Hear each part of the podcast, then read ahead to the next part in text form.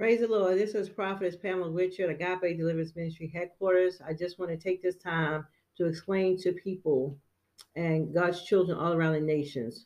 This is the darkest hour of history that we ever had before in history. This is a time of consummation. This is a time where God is calling all things to a close.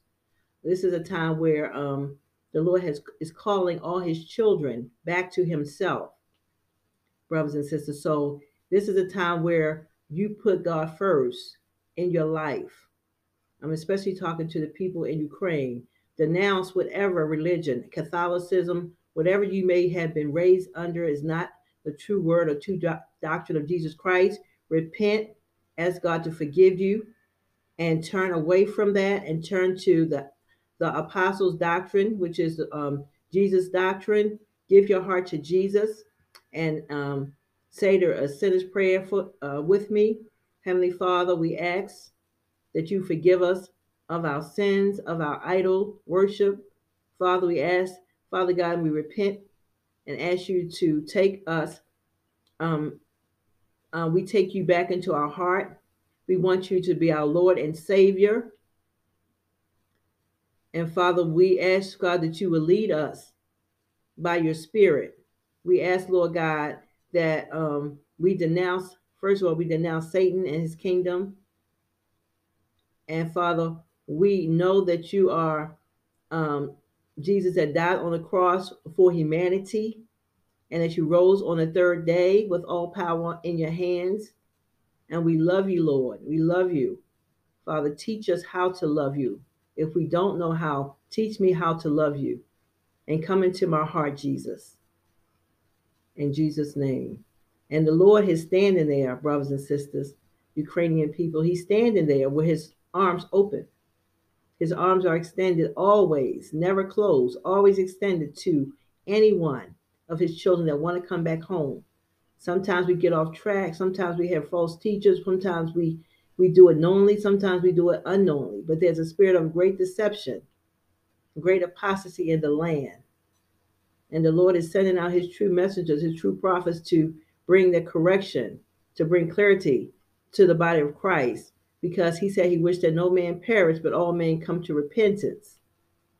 And God is able to save us from all the afflictions of this life. One moment, this is a moment. Believe it, brothers and sisters, a moment of affliction. When you think about what Jesus Christ went through and how he continued to conquer and was conquering Satan and all the enemies, all his enemies.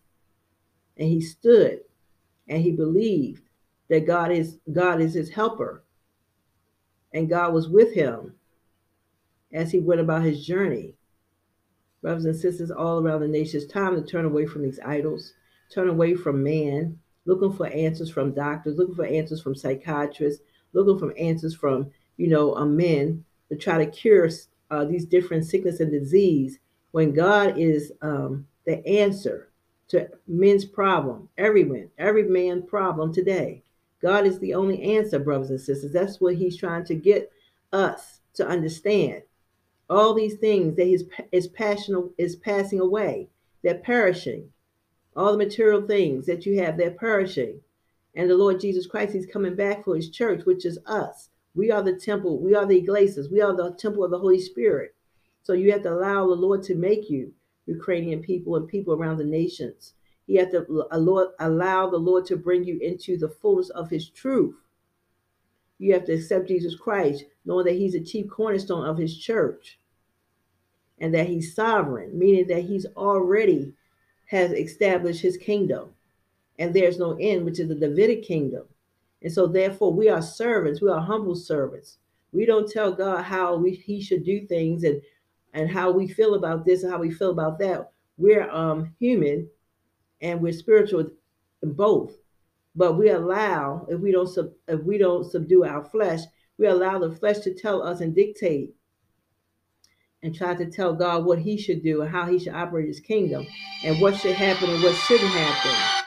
And that's not the that's not the spirit of God. So I just want you to know that Jesus loves you and be strong in the Lord and the power of his might. Amen.